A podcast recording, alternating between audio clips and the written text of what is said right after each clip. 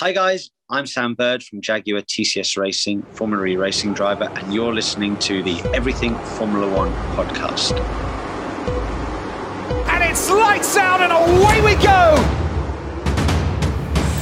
As Verstappen goes into turn one and goes past the Mercedes. Oh! And Hamilton has gone from second in the race. Try again, this time on the inside, a continent touch! Verstappen is out of the race, and that's a big crash into Copse! Ocon wins the Hungarian Grand Prix! Russell is still on provisional pole. This time Verstappen and Hamilton have crashed out. It's McLaren and Ricciardo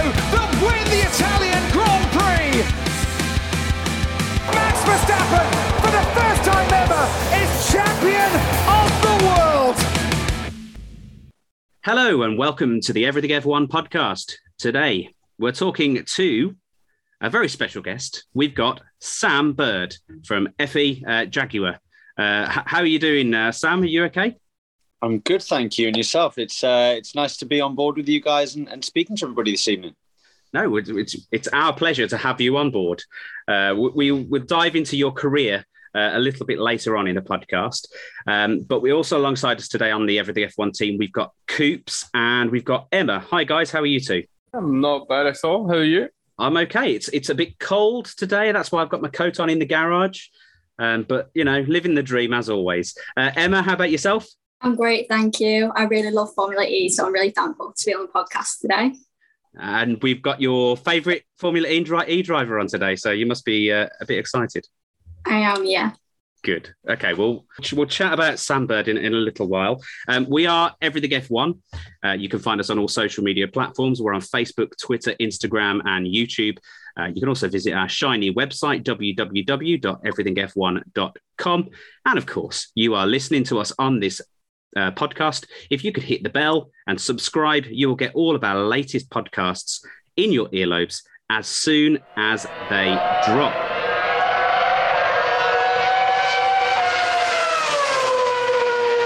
Okay, so let's talk about some news that's dropped around, obviously, over the past week since we last recorded a podcast. Uh, Coops, let's talk to you. Uh, Yes. what, what piece of news did you want to speak about first and foremost? Well, to kind of tie up the whole situation with Haas and Russia, we may as well get that out of the way just now. Been- Yeah. It feels like we've been talking about it for weeks. Uh, so Haas finally brought out a statement. Uh, they've terminated their relationship with uh, Alkali or Uralkali or however you pronounce it. Uh, I, I always get it wrong. Every time I look at it, I, I name it, I call it something different. Uh, so they, they've, they've cancelled that arrangement as a sponsor, the title sponsor, and due to that, Mazepin has lost his seat because his seat was tied to the money that came from the title sponsor, which Mhm. is also his dad's company. Absolutely, Uh, yeah. So they so they're away. Uh, it was kind of going to happen anyway. They, they've said that Pietro Fittipaldi will do the test, uh, and from what I've heard then the grapevine, not confirmed, pure conjecture, it looks as though they're looking at Antonio Giovinazzi. Ooh. Sam Bird might know who he is because he's actually just started his career in Formula E, so it might not be a particularly long one. So I don't, I, again, don't know if that's actually happening. That seems to be a name that's been bounced around along with uh, Fittipaldi and uh, I'm trying to think. There was somebody from Formula Two. it, it wasn't it Piastri and also Nico Hul- Nico Hulkenberg in the line uh, for the position. You're nodding, that- nodding your head, Emma. There. Yeah. I think I think Piastri's one was mentioned and then pretty quickly canned because he's Alpine Yeah. and there's too many other things going on in the background there with that one. So I don't know. There's a lot of a lot of a lot of names. from Hulkenberg every time there's a seat. There could be a seat with a, a racetrack, uh, like a seat in a bus going to a racetrack, and Hulkenberg's name's getting mentioned. Uh, so I don't know. Okay, we'll go to Sam then because he's our guest. Sam, what, what's your take on it all? Was it the right thing for uh, Haas to do to remove your obviously to remove Uralkali, um, however it's pronounced. Obviously, we say it differently every time, uh, and of course Mazepin uh, along with that. It, it certainly seems that all sport are um, converging to one uh, to kind of have one base, uh, that being that um, you know no no support to Russian athletes or teams currently um, with the ongoing war in Ukraine. Um, uh, I've actually signed a letter to say that I can't talk about anything to do with this. That's Uh, fair. That's an FIA letter, so I don't really want to get in trouble. Um, But obviously, um, I'm very much on the opinion of no to war, as as I think nine, you know, everybody apart from one person is. Mhm. I I'd heard the rumor about Giovinazzi a while ago, actually, about about this potential move when this situation started. Okay. uh, So I, I can see that happening. Um, but at the same point, I think it, it's uh, it would be a shame. I, I would have loved to have seen what Piastri could do. Um, Yeah. Thoroughly deserves a shot in Formula One right now.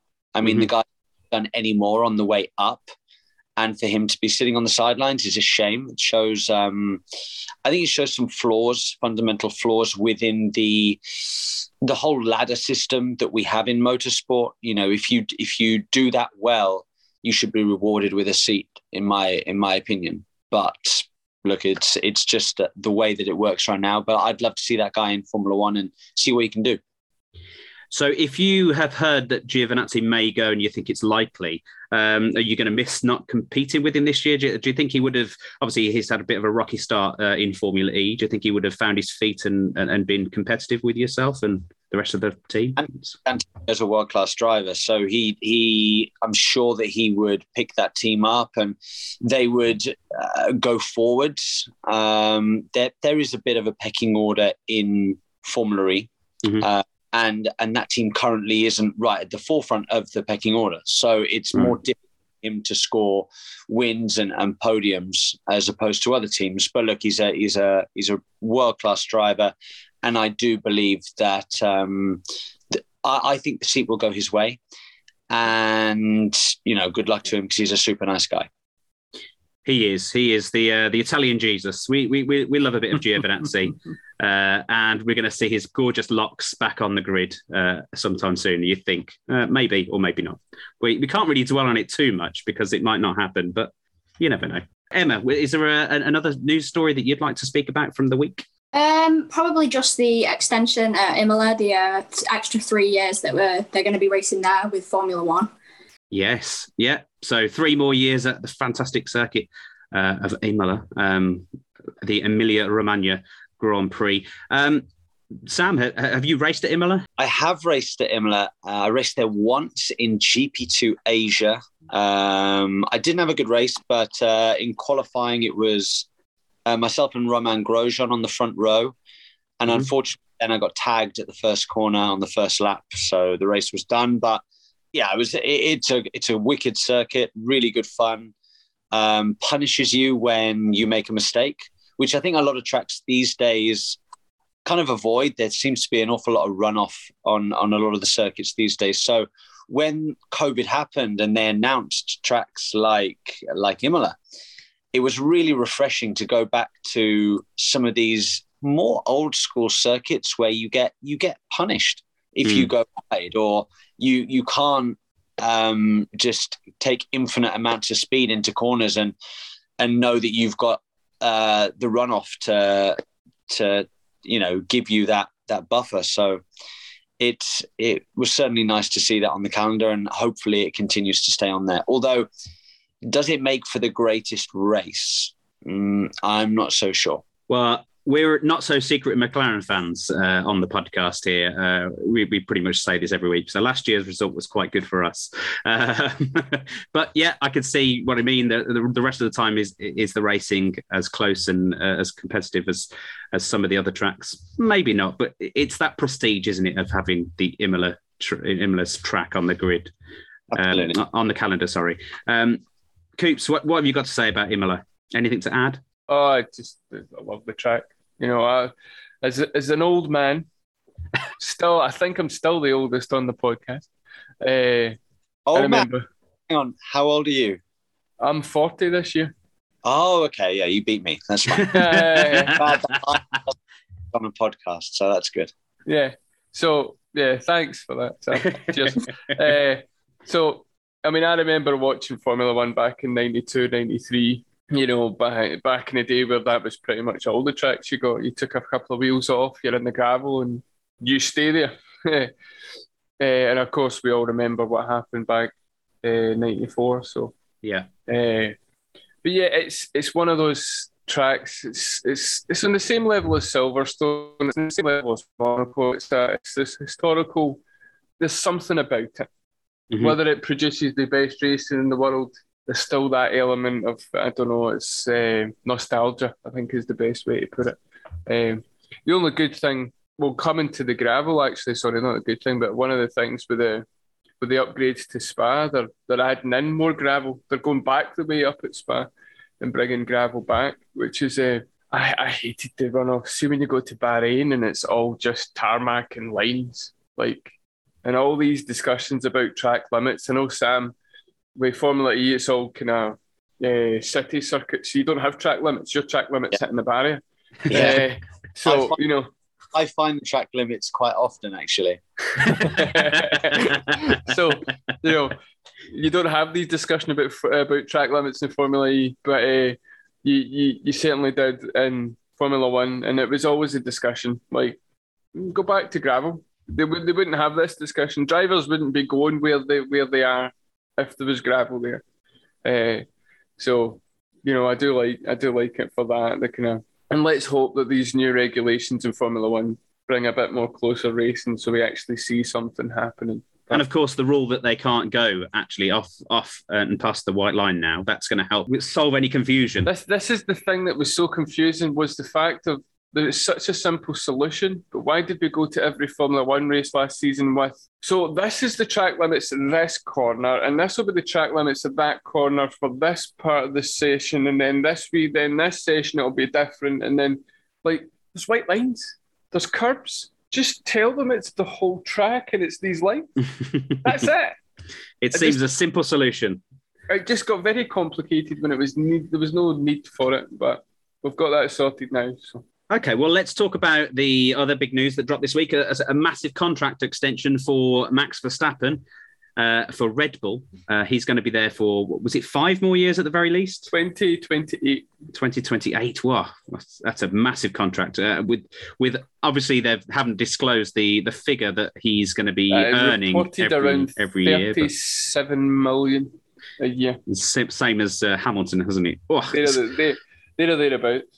He could uh, he could bung us a few tenners and he, it wouldn't even affect him, wouldn't it? It'd be, nice, wouldn't it? Um, supporting the the, the smaller uh, podcasts out there. Um, what were you surprised to see such a long contract, Sam, uh, for Verstappen? Not at all. Not at all. You've seen Ferrari do it with Charles Leclerc because they believe in him, they trust him, they they love him there, and they think that he is the future of um, that uh, the the the Ferrari team. And it's exactly the same for Max. Obviously, Max has been there now for four or five years. He's now become a world champion, and they want to clamp him down because I, I think that they they were probably a little bit worried that the likes of Mercedes and, and Ferrari might go snipping around and offer him a ludicrous amount of money in the near future. So the only way to combat that is to um, is to do it themselves because he demand that kind of salary now. He's that good. There are two guys that stand out in Formula One currently, and that is Lewis and Max, and they are on enormous amounts of money. But it's because they're the best two. It is, but it's, a long time to uh, to put into a team. Uh, and from what we've heard, and I don't know how true it is, that the get out clauses aren't you know massive either. They, they've kind of they've really stuck to their guns on that, and uh, they- they've they, they've they've said no, we're happy to to remain. So does that mean that you know he, that Red Bull might hit a bad patch and Max will still be stuck in that team? Um, or Still stuck getting paid 40 million euros a year. yeah, that's going to soften the blow a wee yeah. Exactly. Shame. Uh, he's he's he's a fighter. Um, that's what I love about watching him in particular, especially well, those two guys, they fight for everything that they've got. And look, if, if he doesn't have the best car, I still believe that he will he will make it work um, more than Checo, and he will deliver results that probably flatter the car a little bit if it's not right up there. Um, but you see, when they get the car right, uh, boy, he he's he's ready to give Lewis a serious a serious fight, which is nice to see. Okay, what was your opinion on last year? There, one we've got you here. Um, was it was it the best year of Formula One that you've watched for a long while? Yeah, it was. It was exciting, wasn't it? Um, the ending, um, in my opinion, the ending wasn't correct. Um, there are rules for a reason, and and the rules weren't adhered to. Mm-hmm.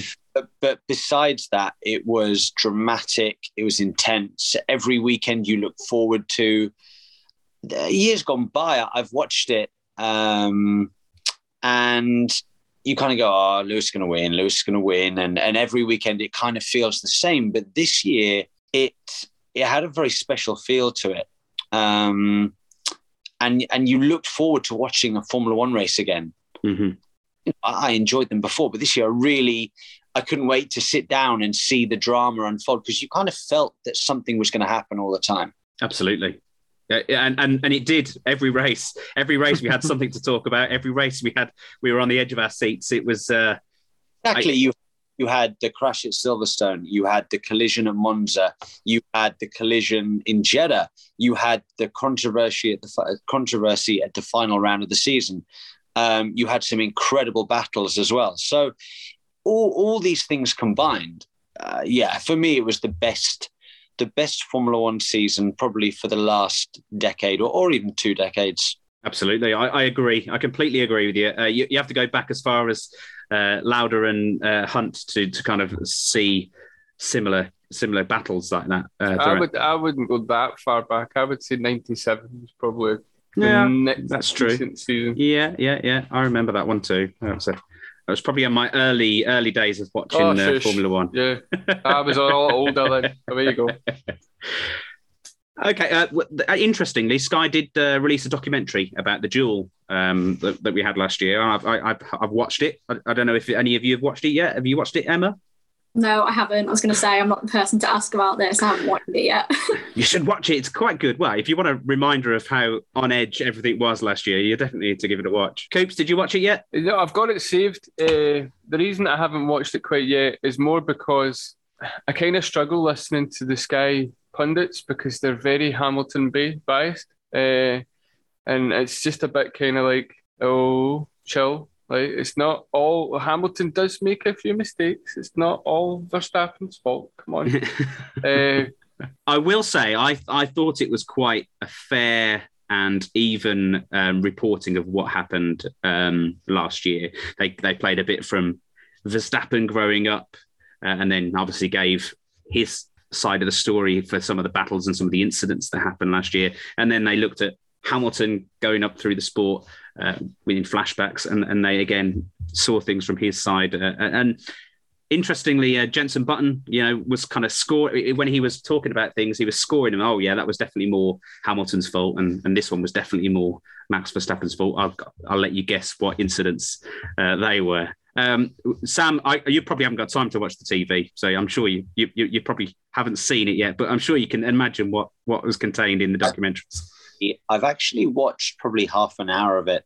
Um, I watched the episode um, from Silverstone through Hungary through Spa, um, and it was it's it's very interesting, um, nice in depth analysis of what occurred throughout the year. Quite exciting. Yeah, I'm, I'm careful not to kind of Formula One myself out a little bit because I've got Drive to Survive coming up as well. it, I don't don't need to constantly be reminded of last season's Formula One, but um, no, it, it, it seems good. It, yeah, it, I, I think for a for a fanatic of F1, I think it's it's probably a better documentary. Exactly. I think that if you are a real Formula One fanatic, this would probably be dare I say, more of a watch than the Netflix one that is a little bit more Hollywood. Um, mm. They're both both cool. They're both great. Yeah, uh, Drive to Drive to Survive obviously is coming out. Uh, what's the date that's coming out? Is that eleventh of March? The eleventh of March, so very very soon. Um, and it's the thing that Drive to Survive has done for the sport is is amazing. It's brought up a load of new fans, so we can't downplay how how positive the effect of Drive to Drive to Survive has been on uh, Formula One. Any other news uh, that you wanted to talk about, Coop? Was it the F1, F1 manager you wanted to speak about? Because yes, you're, you're, a big, no. you're a big gamer, aren't you? I'm a big gamer. I have a PlayStation 5. Uh, it's the first console I've ever ordered and managed to get a hold of on the day of the launch. Wow. Uh, that was that was uh, fun. An uh, exciting day.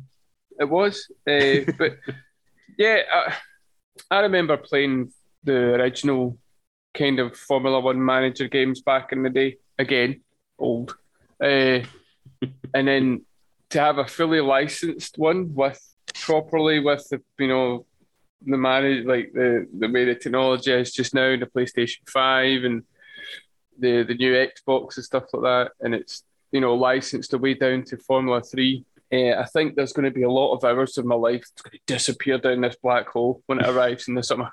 Uh, I wasn't very good at the football manager games back in the day, so I'm probably going to bankrupt quite a lot of my uh, Formula One manager, Formula One teams when I play this game. But it's something to look forward to for the summer. Are you a, are you a gamer, Sam? Have you got any time to, to get into the games, or is it maybe F F1 2022 that you're looking forward to most? Do you know what? I'm not a big gamer, um, and I think that's because because I'm uh, I've been involved in some of the best simulators in the world. Mm. I then can't go home and I, I've been spoiled basically. I've been I've been massively spoiled, and to to sit on a play seat and and play and play PlayStation is I can see the appeal to to a lot of people. And it's and it's fantastic. And they do do an amazing job on the graphics on the car feel the force feedback. Um, but i you know especially when i've had a day on the simulator that you know and i'm and i'm mentally and physically destroyed because it, it takes it out of you mentally being on the simulator you have to focus so hard because not all of your senses are working your other senses are working over time in order to compensate so you go home and you're fried I don't think I want to then sit down and, and do more of it. I want to Hmm. just chill and, and and not do that basically. uh, I don't blame you. Well, I will have a go now and again, but it, it's not something that I do all the time. How about when uh, COVID was obviously peak? Was were you missing your racing, and did you take in take part in any of these uh, like events that they put on online? Are we? Uh, so my old house had the most shocking internet connection known to mankind. This, the internet was so slow, and we had to do this um, this e-racing challenge thing in Formula E. So they, they brought this play seat down to my house and set it all up and everything. The internet connection was so weak, so bad, um, and so I could during the week I could do the practice on. Um, on rFactor, I think it was. And I'd, I'd I've got my Discord ready and my Twitching and my R Factored and I, I'm I'm all glued in and and I'm doing practice laps and everything's good and I'm getting quite quick. And then it came to the race day, and because it, there's a lot more data going in and being involved in a race, Mm. crash immediately. Like after after like 30 seconds, I would pause on the circuit, and then all of a sudden I'd be spinning up in the air, flying into the oblivion because I've been hit and I didn't even know. and I got I got really sick of it um, very very very quickly. Um, at which point I told them to pick the simulator up and move it to the race team base, which is 120 miles away from where I live. And then every other Saturday I'd have to drive to the factory during lockdown on my own, open the factory up, set it up on my own, and just do one day. And, and it was impossible because everybody else was doing it multiple hours. So I I wasn't very good, and that kind of annoyed and destroyed my experience of the the e-racing challenge. oh, well, I'm sorry we brought that up. That sounded like a traumatic time for you. I was in the Priory. Um, I'm gonna, thank you. okay, well, we've got testing actually that's going to start for uh, the F1 crew uh, on Thursday. Um, and there's rumours circulating that uh, Mercedes haven't even brought forward their full car um, to the Barcelona test. Uh, they, no, this is only rumours uh, and, and kind of conjecture. Um, but we're going to see a completely different car at the testing in Bahrain this year. Can you believe that, uh, Sam? I can I can believe that. Look, I I think that Mercedes last year um, didn't let the ball slip at all, but they've had such an advantage that they could go right, guys. Let's focus most of our attention on the next set of regulations. So we'll do updates here and there for for last year's car, but let's put all of the resources, all of our weaponry, firepower, our best guys on the next set of regulations. That's what we did back in 2011, 2012 when I was there. We in 2011 we'd already started on the hybrid engine stuff on the simulator, which is about a year and a half before anybody else. So we could manipulate the regs to suit our power unit. That's how far ahead of the game we were because we were the only ones doing it. The FIA were coming to us for advice. So we we, uh, we we just had the best of it. And you saw when when those regs came out, Mercedes were light years ahead, and they've been light years ahead ever since. I think that they thought they had enough of a buffer in the bank that they could still get it done uh, last year, and they nearly did. They they did have to work hard um, at some points last year and turn up the the the technology um, and the updates during the season. But I still think that they've got an awful lot of weaponry to come this season. They also like to sandbag at testing. They don't like to run a light car. They will always run a car that is over 50 kilos of fuel um, and, and won't dip below that normally. Um, so I think that the car that you see in Bahrain will be closer. It won't be everything, and then we'll get to the we'll get to the race weekend, and then you'll see the true the true car and what the true car can do. I'm I've got a I've got a feeling that they are going to be really really rapid. Um, and, and, millions of hearts sank as soon as you said that. I'm sorry, really sorry to say, but I, I think that they have probably played the smart game again, played the long game again because they could afford to. And I think that they're going to be very quick. Um, I've heard rumors, I've heard rumblings, and that's what I've heard. I've heard they're quietly confident to be very, very fast. Oh, Emma, are you uh, looking forward to testing? It's going to be on TV, so you're going to be watching there, tapping away, maybe making some articles, maybe making some images. Uh, so, is, are you excited for the, the next few days? Yeah, I can't wait. I really struggled last time not being able to see anything from testing apart from the images that were shared on social media and stuff. Um, so yeah, it'd be good to actually watch it this time. Um, yeah, I'm really excited. I think Sam's right though about I think maybe a lot of the teams aren't going to have their full cars until the actual first race day. Mm-hmm. So that'll be interesting to see as well. And who are you rooting for um, for, for, for kind of putting in a quick lap? Are you going to see we're going to see a surprise at the top of the time sheets? Um, I think it'd be good to see McLaren up there again, like at the first testing with Daniel and Lando at the top, um, and then maybe some more Ferrari at the top as well. The red cars. It's a that is a beautiful car. That is a beautiful machine. Um, out, out, of all of them, uh, Sam, we, have we've, we've answered this question. Which one do you like the look of the most? In terms, of, um, in terms of livery, we'll, we'll say livery first. I, I, I do tend to agree with you. I think Ferrari have done a stunning job. Um, so I'm I'm definitely going to go with that that one. Yeah, it's it it just looks looks nice, doesn't it? it looks very nice. Um, okay, well that's pretty much a rundown of all the news uh, that we need to speak about. Um, it hasn't been a massive week, apart from obviously the whole Haas saga, um, and oh, we could should touch on that they might not even appear at the first day of testing because of a, a haulage situation with their uh, with their stuff still stuck in Doncaster. So hopefully that's going to sort itself out, and they will manage to turn up for that testing. Um, hopefully that. Uh, they'll get a plane to sort them out, um, but yeah, it's it's been dominated by Haas uh, and the Mazepin and, and the Russia um, Ukraine kind of news over the week. So not not exciting news, uh, but certainly news that we had to talk about. We do have some exciting news, and of, clearly the biggest news of the evening so far is, is, that um, I will be in Bahrain for the first race. I will be doing live commentary with Jack Nicholls on BBC Radio 5 Live. So there you go. Heard it first here. Wow. Nice. Very nice. How did you uh, wangle that one? I got I got a phone call asking if I wanted to do it. So I was like, yeah, why not? Let's let's give it a go. You know. Have you are you have you commentated before? Have you done commentary before? No, but I've got the face for it. So Ah, well, you heard it here first. Then, if you're if you're listening to Radio Five Live and what listening to the Formula One, you'll be hearing uh, none other than than Sam Bird himself uh, commentating on the first race. he knows nothing, then it's clearly Jack. okay,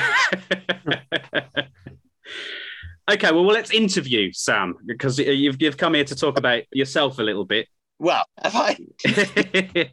you you invited me on, and I didn't want to talk about myself. I was just happy to have a chat, but I get what you mean. Fire yeah. away. Well, yeah, uh, we, we, we want to know uh, about everything. So you were born, obviously. I was born. That's a good start. A good start. Here we go. Yeah. Was it was was was was you were born? And when you were born, were you born with a steering wheel in your hand? Was it always racing that you were interested in? Um, so Great my, segue. my mum, um, my mum has always loved motorsport. Uh, so has my dad, to be fair, and they'd, they'd always have the F1 on in the kitchen. You know, back when it was on, I think it was on Eurosport back in the day. Um, and I used to love watching these these amazing cars go around the track. And I used to say to them, "Look, mum, dad, I'd, I'd, I'd, love to go go karting." I somehow found out that go karting was the thing to do. Um, I used to write letters to them and please let me go go karting. And then for my eighth birthday, they, you know, for my birthday present, I got to go to Silverstone. They had a little track there, and I I did some laps around there. Um, and it's quite funny on the. They gave like a little report card out. The instructor who was looking after the track for the day, and he must have said a throwaway line on there, and we've got it written down somewhere at home. He said, "Ah, you know, well done, Sam. You've got some talent. One day, Frank Williams will come looking for you." Because Williams back then were the biggest team in Formula One. They were winning everything. And it's a nice thing to say to an eight year old kid, isn't it? But literally, fast forward a decade, and Frank Williams did call me, and I did get a chance to drive and sample his Formula One cars for a few years. So, you know, if you, if you work hard enough, dreams can come true. Oh, it's a, it's a great story, isn't it? That's that's inspiring for all the young listeners. Absolutely. Um, so, what has been your favourite? Obviously, we'll take Formula One out of there because I, I, guess there's something special about driving in a Formula One car, and you've had the privilege of, of being able to do so. But out of kind of before uh, on your junior career, when, when you were moving up through the ranks, what was your favourite formula to, to drive in or cars to drive in? Was it the open wheel stuff? Yeah, I mean, look, there's there's something special about driving Le Mans at night, so that's that's fun. Whatever I'm driving, um, as long as the car is well balanced, it's it's great fun, and it's not raining and I'm not on slicks. Apart from Hmm. great fun, um, yeah, I loved I loved my era and my my time in GP2, especially in the Russian time car and the ART cars when when they were dialed in they were mighty quick cars that we could be unstoppable on any given day. And then um, I thought the World Series by Renault car that I drove uh, when I came third in that one, um, that was a really cool car as well. Great tire by Michelin, um, really high downforce car. Um, it could have done with a little bit more power, Mhm. um, but it was it was phenomenally quick. So so yeah, I think I think I probably had my best race ever in a World Series car. Um, so and that was in Monaco with me and me and Jules going hammer and tongs for the win. I saw that you uh, competed with quite a few uh, names that have been in Formula One. Um, uh, do you do you have a good relationship with them um, when when you see them out and about? Uh, do, you, do you see all these big names all the time?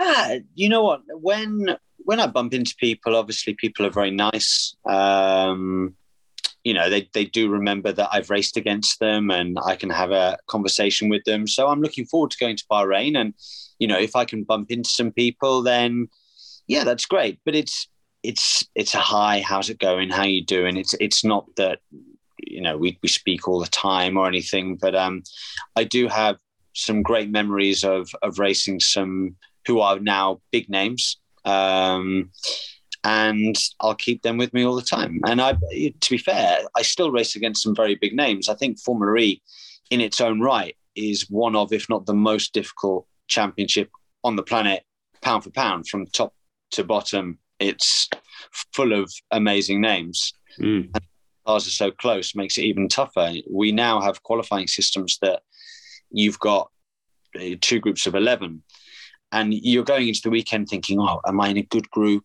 or am i you know which is the easier group there's no easy group there's no easy driver you're not guaranteed anything in formula e Well, let's talk about Formula E. Uh, have you got a, a question for uh, Sam, Emma? Let's let's go to you first. Um, I was going to ask, um, which I thought might be interesting because we were just talking about Drive to Survive, but um, if Netflix were to come to Formula E with that type of program, is that something you'd want to take a part of? Yeah i'd love to do it. And actually um formula e did tried to do something similar last year. They did like 15 15 minute um sort of documentary things and they put them on youtube. Um and they were they were pretty good. The problem is is that netflix obviously are spending so much money on drive to survive and it's been so successful. Why would they look to do another series? However i think formula e would be very exciting on on something like Netflix. Um, but let's see what the future holds. I think as Formula E continues to grow, there's more opportunity for something like that to happen.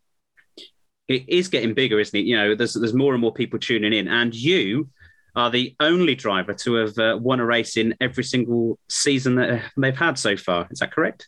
Yep, showing my age. Yeah, That's seven seasons now in Formula E. So, am I right? I've won a race. Yeah, Wow, that's that's great, uh, and hopefully you'll you'll be a, a- a winner this year and continue your record. yeah. That, that's. I, I want to do better than that, though. Um, you know, this championship has eluded me for so many years now, and every year I'm I'm. Every, I think I've led the championship every year I've done it, and every year I've won a race or multiple races. Yet I haven't won a title. So I, I, I would dearly like to try and challenge again for a title. Um, we haven't had the best start of the season, but we understand why. Right. I can't, I can't explain it to you guys, unfortunately, um, but we understand why. And I'm looking to correct things when we get to Rome in a, in a few weeks' time. So, have you got a, a plan plan in mind? Are you, are you got an, a, mindset that you're going into the rest of the season with? Pole win, pole win. No, I mean the plan. The plan is to be smart. Um, too many times last year, I got either taken out of a race or I made a silly mistake. I only finished, I think it was six races last year, which was absurd. Like 15 races, I only finished six, and I came sixth in the championship. Um, it's not good enough. The, the level you can't do that. So uh, I've adjusted a little bit this year, and even if it's even if it's a ninth place, just take it. Take a couple of points and move on, and, and be happy with that. Instead of trying to get uh, seventh and sixth and fifth, and, and doing moves that are they might be on, but they're risky because if you're racing the wrong guy, they might not want to play ball, and that Hmm. that quite a bit in Formula E, unfortunately. Um, so that's what I'm aiming to do this year: be a little bit more consistent and maybe slightly more reserved. You never, you don't hear that from uh, drivers very often, but I think it's a, it's, it's probably a mindset that people like Lewis Hamilton has. Um, you know, he he's not quite the Max Verstappen where he goes for every single point. He knows when to take second, and and that's maybe I, I think what you're alluding to, uh, being consistent. you know, I've I had a season a few years ago in Formula E where I, I didn't have the most efficient car and I had a heavy car, and I somehow managed to do the whole season and I maximized every point. There wasn't another point that I could have scored. It was like the perfect season, and I still couldn't win it in season four with a with a heavy, unfancied car that we had. Um, and that was the maximum like but i haven't had a season like that since because i think i've forced it a little bit too much um, I've tried almost too hard to win too many races um, because it hurts me when I don't win. But in Mm. Formula, I can't win every race. Yeah, I, I desperately try to. I think that a different mindset and a different approach was important this year in order to score more points for myself, for my team, Jaguar TCS Racing, and hopefully that change of approach will start paying you know, reaping some rewards soon. Do you train obviously the mind as well as training your body. Obviously, you've, you've been in the gym uh, this evening, which is why you know you, have come onto the the, the podcast uh, this evening. You know, after a hard workout. Um, but do you do you, do you do any kind of meditation or anything like that to, to get your mind in shape? Working with a mental and physical coach right now and it's very simple things that we're doing, but they're quite effective. So yeah, I do do stuff like that. I think it's it's very important these days, isn't it? I mean, uh, was it was it Romain Grosjean who uh, who kind of brought that into to, to Formula One? Uh, was was one of the first ones, Coops. You, you'll know that. Yes, after his ban, I think it was the Spa. Was it Spa that he got banned for the accident involving uh, Hamilton? Mm-hmm. He got a one race ban and he went away and kind of reset himself and brought a sports psychologist, I want yep. to say. Sports psychologist, yep. Yep. And he kind of brought him in and it kind of reset him because Romain Grosjean back then, you could see the talent, but uh, Sam could probably understand better than I can explain that his decisions were just, as a spectator, you'd be like, what are you doing? Like, mm. and as a driver, you probably and someone who's been in the motorsport industry would probably be able to understand it as well. But you know, you could see the potential, you could see the speed, but he didn't channel it the right way. And I think for Grosjean's sake, the ban was probably the best thing for him because I don't think he was going to be in Formula One much longer if he didn't have that ban. And sort and it kind of gave him that opportunity to reset and sort himself out and and he's, uh, he's doing he's doing brilliantly in IndyCar now. IndyCar know. is amazing. He's, he's, he's so good. So obviously he, he always had the talent. He always had the speed. Um, just oh, may, oh. maybe it was F1 that didn't suit him. Yeah, although he did make a bit of a stupid error at free practice over in IndyCar where he wasn't paying attention. Mm-hmm. As he came up to a corner, everyone's slowing down to make a gap, and he railroads into the back of Takuma Sato, yeah. going full guns. You're like, oh, Romain, come on, pal, chill. uh, but other than that, he had a good he had a good weekend uh, for Andretti racing at IndyCar that weekend. I watched that race. Uh, anyway, we, we digress. Sorry, we'll get, we'll get back to, to, to, Sam. Uh, have you got a question for Sam Coops while you're there? Fourteen hundred, but I don't have the time for it. Uh, I think probably the more relevant one to touch on when you'd said that you, you your team know why you haven't really started the way you'd want wanted to.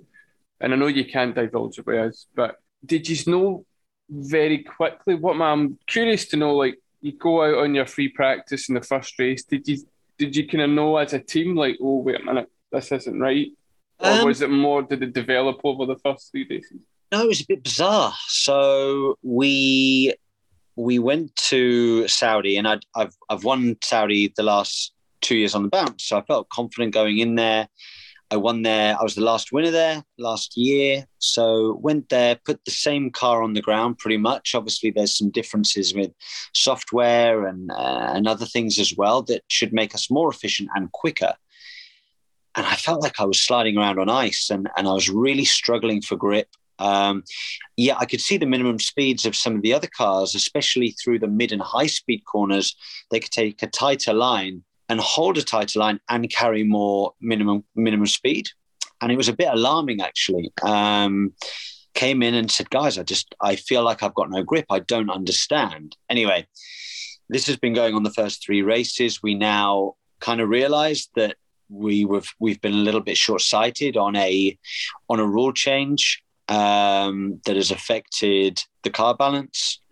We believe that it should be um, quite straightforward to correct. And yeah, I'm I'm now chomping at the bit to get to Rome. Was it a, a hard step, uh, stepping from petrol engine petrol engines to electric engines, uh, electric motors? Sorry, as they are um, I mean, in Formula E when you when you did jump over. Yeah, when I first did it, I mean, honestly, nobody had a clue what they were doing compared to the amount we understand now using an electric vehicle is is a, it's a different world compared to the first days at Donington with the Generation One car. Um, I mean, yeah, we really didn't know what we were doing. I didn't know what to expect. I'd signed up to a championship in a car that I'd never seen before, so it was a real leap of faith into the dark and the unknown. Mm. But it's been the best thing I've ever done in my life. Wow. Are, are, you looking forward to the Gen 3? Is it Gen 3 next? Gen 3, yeah. Yeah, yeah. 350 kilowatts, 600 kilowatts of regen, front and rear axle regen.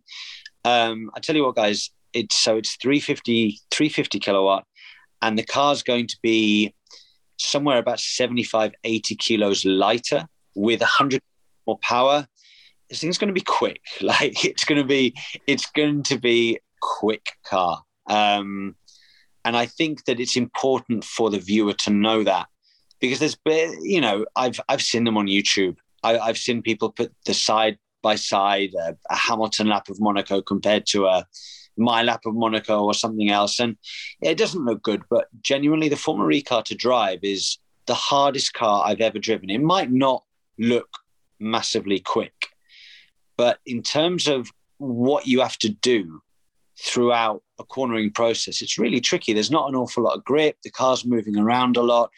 Um, you're using a lot of rear um, axle regen to stop the car, not normal braking.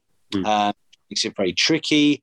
And there's so many software things and systems in place that you make one decision on the software in the wrong way and the whole thing can fall apart. It's very, very tricky, very fiddly. Um, so for me, Formula E car is the hardest car I've ever driven. Just wow. to let you, like, I found it easier to get a Formula One car at the limit than a Formula E car.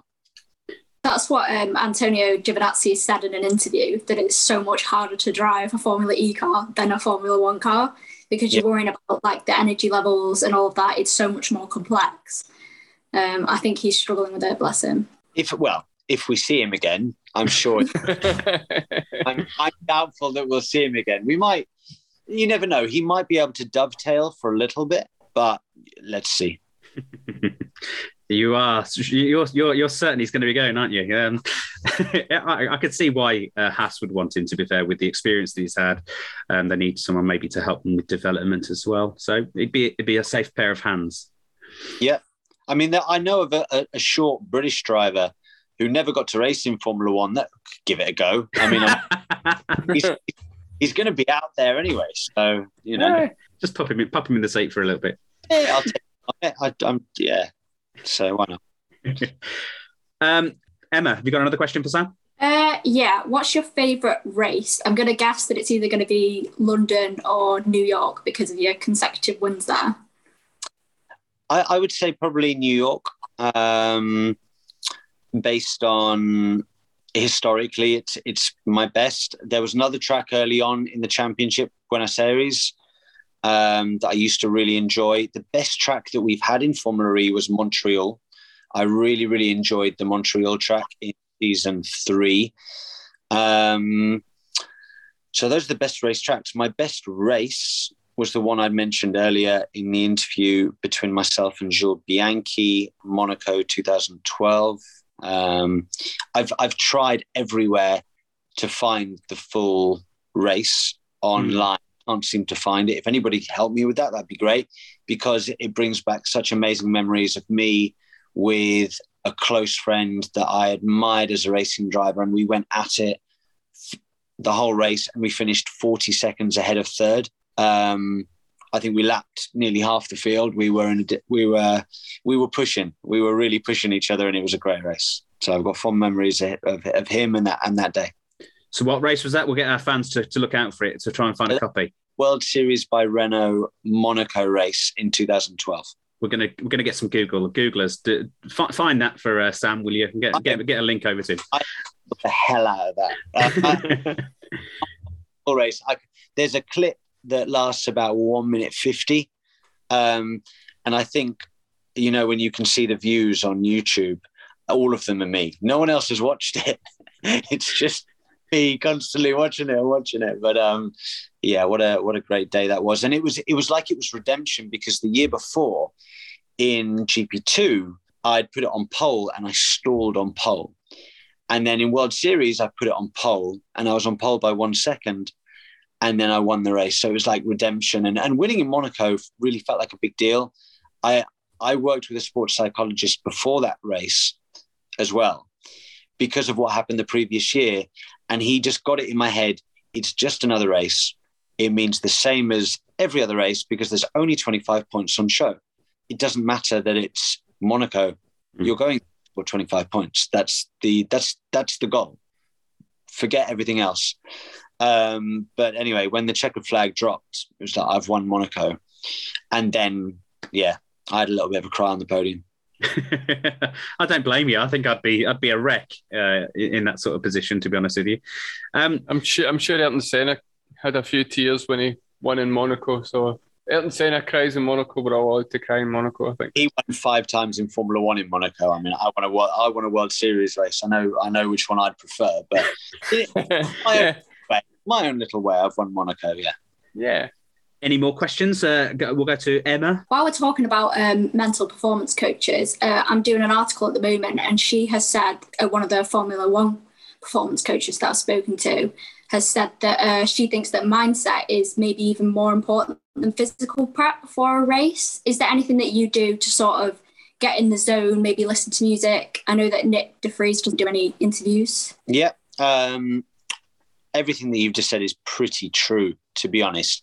It's important for us to have a good level of fitness, but we don't need to be Tour, Tour de France bike riders. We don't need to be ultra marathon runners, uh, and we don't need to be strongmen. We need to be something kind of in the middle, you know, really good, good fitness, really athletic, but not crazy. But the mind is is very very important um, and also confidence. Confidence is absolutely key. Like confidence is like a flower. Like you can you can one bad race and you can stamp on that flower and the flower's gone. Like it's going to take a long time to build back up again and create something worthwhile and nice again. It's exactly the same with confidence. So i think that's key. Um, you know a lot of drivers have a routine uh, that they get into, whether that's what they put on and how they put it on. I like to listen to music. I like to have a little bit of a joke and a laugh with my engineer, keep it quite upbeat.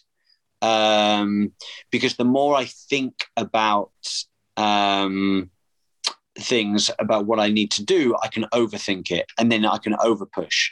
So I, I want to just stay loose and, and almost have fun with it. I find that I drive better when I'm having fun. What circuit are you looking forward to uh, this year? Uh, there's been a, is, is it an addition in um, South Africa? Is that? That's, That's- next, that's next year. Oh, is that next year? Sorry. Yeah. Um, honestly, I'm looking forward to Rome. I think it's a mega circuit, really, really fun, makes for good racing. Um, it's challenging. So for me, Rome is one of my favorites. And if you guys saw the Monaco race last year, Oh, I- yes. The best races in Monaco, whether that's Formula E or Formula One ever. So those two races I'm really looking forward to. There was a lot of passing in Monaco, which is Formula One fans we don't get to see very much of. So when we watched that in Formula E, we were like, oh, look at that.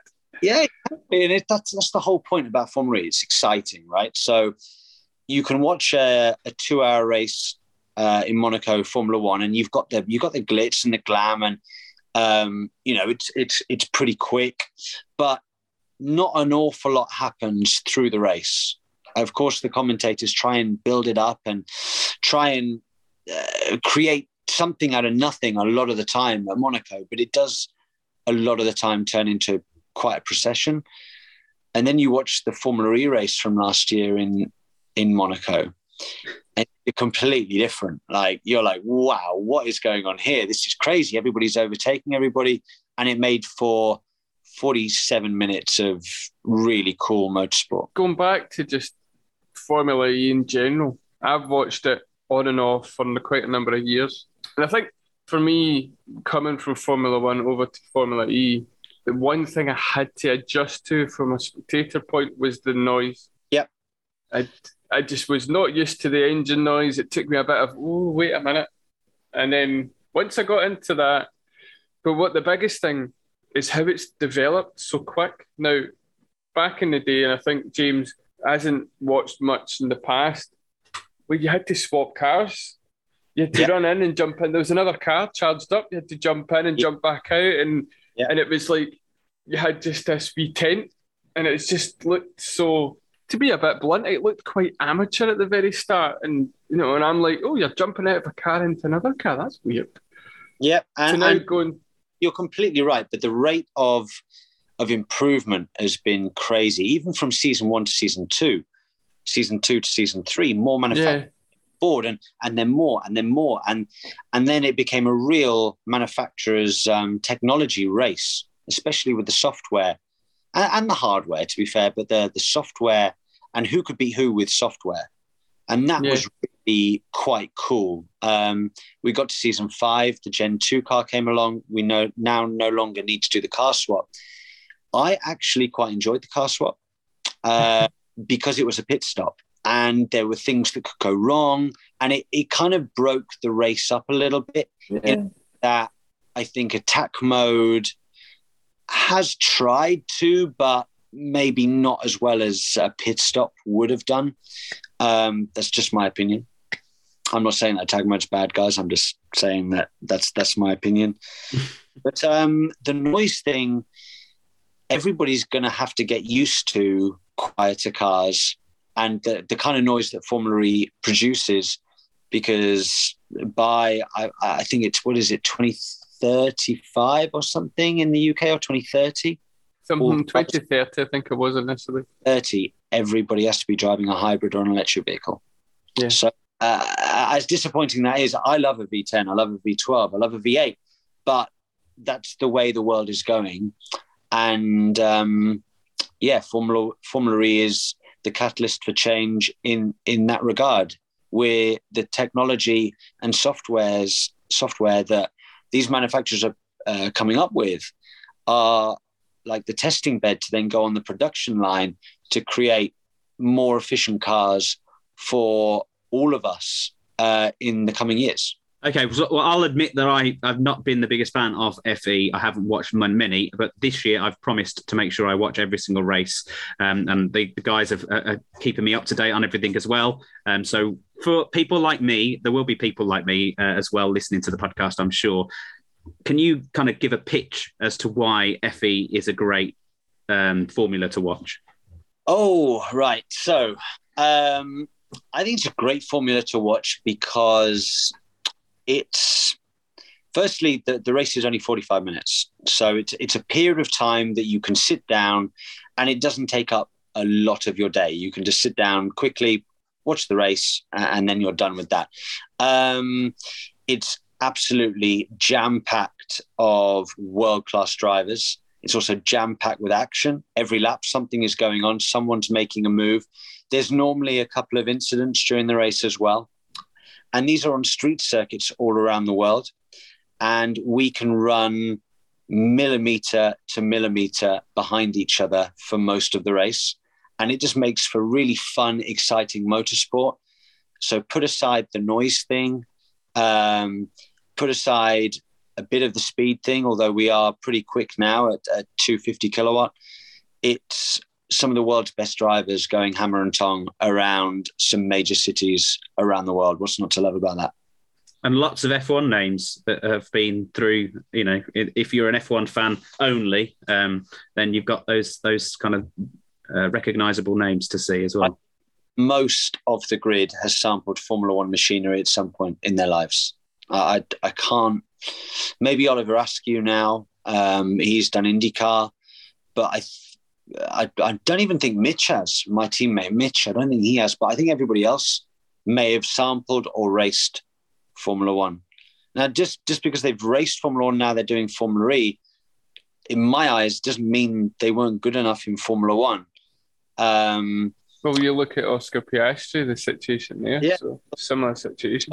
Formula One, guys, is also a really political world. Having been involved in it, so many sharks out there, and um, you you get employed by a team, and you you guys watching at home, people that watch at home don't understand that there's a lot of politics within a team. Even Hmm. now, there will be a number one driver, there'll be a number two driver, a young driver coming in as a number two. Um, will might not get the same equipment as the number one, might not have the same front wing updates as the number one. So you're never, you're never going to be able to match him because you don't have the same equipment and machinery Mhm. um, available to you. And and then that driver gets branded as not as good, and is he not doing such a good job? and then mentally that can kill a young driver. It it can destroy you. Then you over try. Then yeah, mistakes creep in, and then all of a sudden you're you're right on the cusp of losing your drive and and it becomes very very difficult so i think there's been quite a few of those kind of guys have uh, very very talented people left formula one and, and actually found a home in formula e how about your time in, in formula one obviously you never you never got to race uh, a race, but you did uh, get get to kind of drive these cars. Um, is that a kind of a memory that you'll take kind of with you? At least at least one of the people that got to drive these fastest cars in the world. Yeah, it was an amazing time. Look, I, I worked with I was good friends with Michael. I worked with Lewis and I worked with Nico Rosberg. I, you know, that's um, how many world championships is that? That's 15 world championships I've worked so that's pretty cool. I don't think anybody else can say they've done that. Um, I've got some some great stories, um, some great times with some great people. Am I disappointed that I never got to race in Formula One? Yeah, of course I'm. Of course, and that's never going to happen now for me. And you know, to not fully reach your dream, to fully reach it, is is disappointing. I've moved on from it, and I love what I do now. Um, you know, I, I don't think I could have done any more to try and get into Formula One. Um, but you know, it, it, was what it was. I thoroughly enjoyed my time. Um, got to drive some amazing machinery, and yeah, move on. And that's pretty much it. There was there was a story that I wanted to talk to you about actually that I saw um, actually when I was doing a bit more research about you uh, with Michael Schumacher. Uh, you didn't go to uh, practice one one one day straight away. You uh, went to an airfield. Is that is that correct? Oh, right. So we. We're talking about Michael Schumacher here, everyone. Just to just to yeah, clarify. Me, me, and Michael got on really well. We we had we had a good banter. We had a good laugh. Um, I was really nervous meeting him because he was my childhood hero. But I was like, I'm not going to, I'm not going to blow smoke up his backside. I'm going to treat him like a friend, like a mate. And I think he really respected that.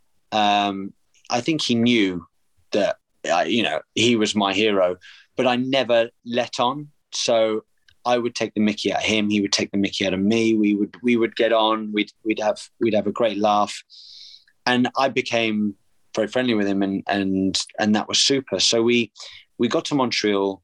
My phone rings in my hotel room and it's Michael. And he goes, Sam, what are you? Uh, what are we doing tomorrow morning? I said, well, we've.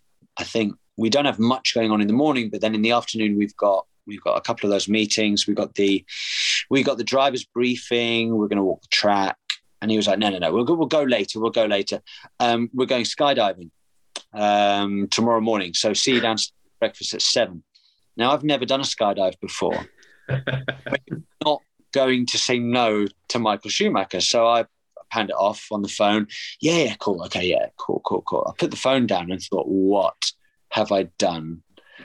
Why am I doing this? Like, I'm not particularly great with heights, but all of a sudden now I've committed to going 12,500 feet above Montreal somewhere with Michael. But what the, one of the best experiences of my life. Really cool. I got some great pictures of the day. Um, I think my mum back at back at her house somewhere has a DVD because we paid for the DVD um, of me going down, and then there's Michael next to me in, in his all red gear.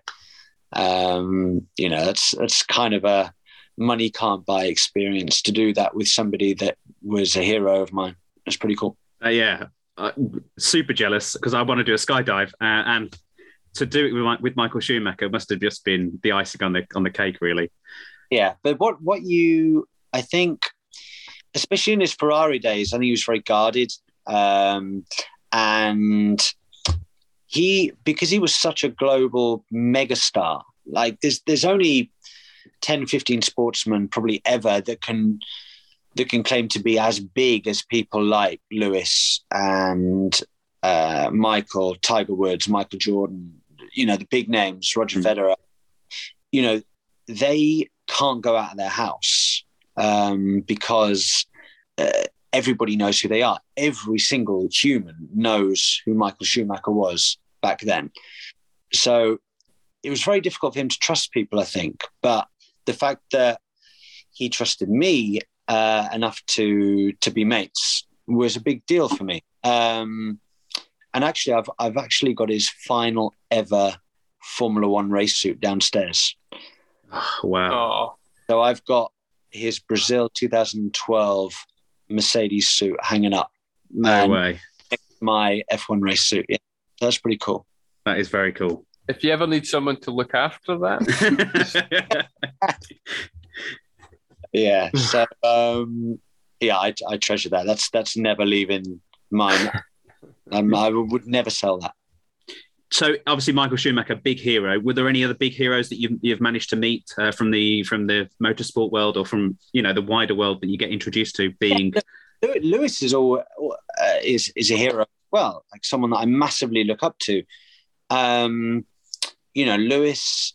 i in a weird way, I used to look at Michael's data and I look at Nico's data, and I I could match that. I could do that. That that was that was achievable, and and I would achieve it on on test days, but not Lewis's. Nah, no.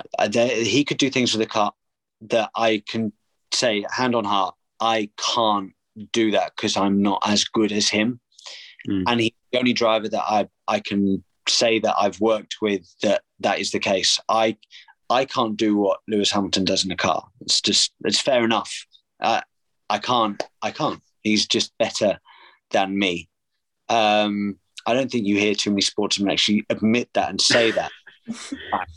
He's that good that um Yeah. well, I'm, I- I'm I'm sure that's the same, not just for you, for for, for many many drivers the world over. Though Uh, you don't get to the pinnacle of the sport and, and win seven championships, so it's not putting you down in any way, shape, or form because you know. Exactly. There's, you know, he is one of, if not the greatest driver of all time. Statistically, he is the greatest driver of all time. But it's it's just how perfect his brake shapes are. Like they are. It's like you've drawn them with with with a ruler. It's unbelievable. You need to you need to in in these high downforce cars. You want to hit the brake extremely hard at the beginning, and then blend off the brake nicely and keep a good amount of pressure up here and then bleed off so that you don't lock the front brakes later on in the braking phase. If you've got too much pressure on down here, you're going to snatch the front brakes, create understeer or flat spot. But his his are just perfect. Like they've just been. It's like they've been drawn and not like. Crazy. Emma, have you got any more questions for Sam? I was literally going to ask a football question as well. Is there anyone like maybe a footballer that you've met that's been a, a bit starstruck to meet? So I haven't met Cristiano, haven't met uh, Messi. I would get. I would. I would uh, be very starstruck. Um, I met Alex Ferguson. Wow. that was very cool. Footballer, footballer wise, um, I got the chance to play with Francesco Totti, um, and that was pretty incredible. I also played in a game with Didier Deschamps, uh, Oh, yeah. the most decorated footballers of all time. So I, I've met some cool people in my time. I've met some people. You're a Manchester United fan, aren't you? Is that is that right? Next question. Let's let's not. oh, James, you were told not to mention that. We could have done a whole segment on this. Let's move on. I, I can I can cheer you up though, Sam, because Liverpool are losing. No. They're one 0 down, Oh yeah, but they're two one up in the tie. two one up in aggregate. Yeah, but there's four minutes to go. Okay, thanks. So I've missed the whole game. Thank you, guys. It's- That's our pleasure. Just, ju- just out of interest, then, if you had to stick your neck out at this early stage, obviously it's very difficult because we are obviously we haven't even seen the second test yet. We've, none of us have really seen the cars on track. But if you could say, with any kind of guess, kind of educated guess, uh, who would you who would you pick to be the winner this year?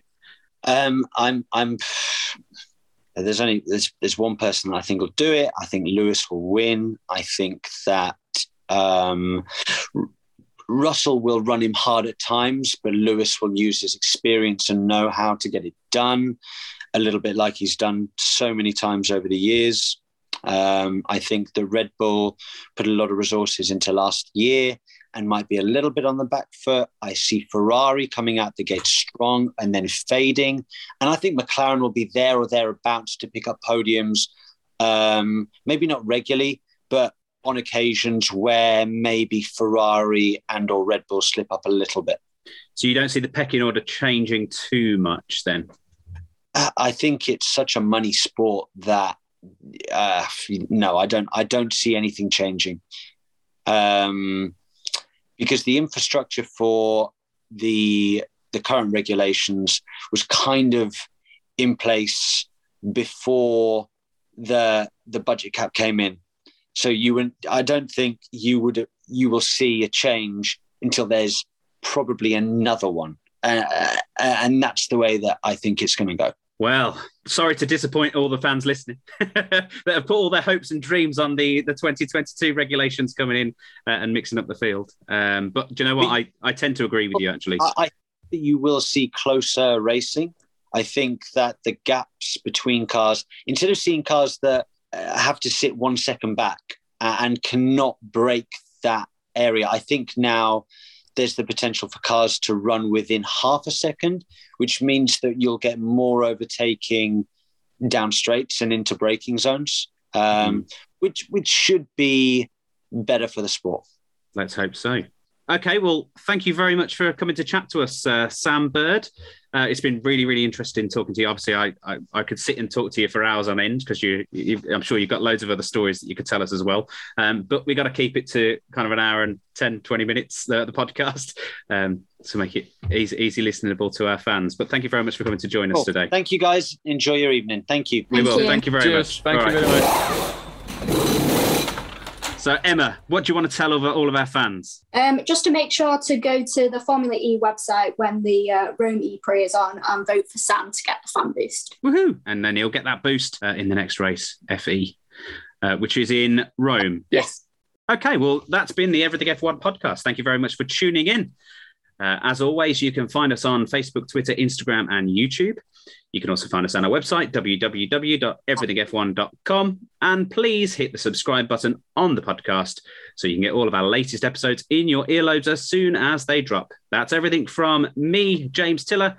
And thank you very much to Coops and Emma also for joining me today. Thank you, guys. Thank you. Thank you. We'll speak to you next week where we've got Craig Scarborough coming on to speak about this year's regulations. Thank you very much, and we'll see you then. Bye bye. Bye. Bye.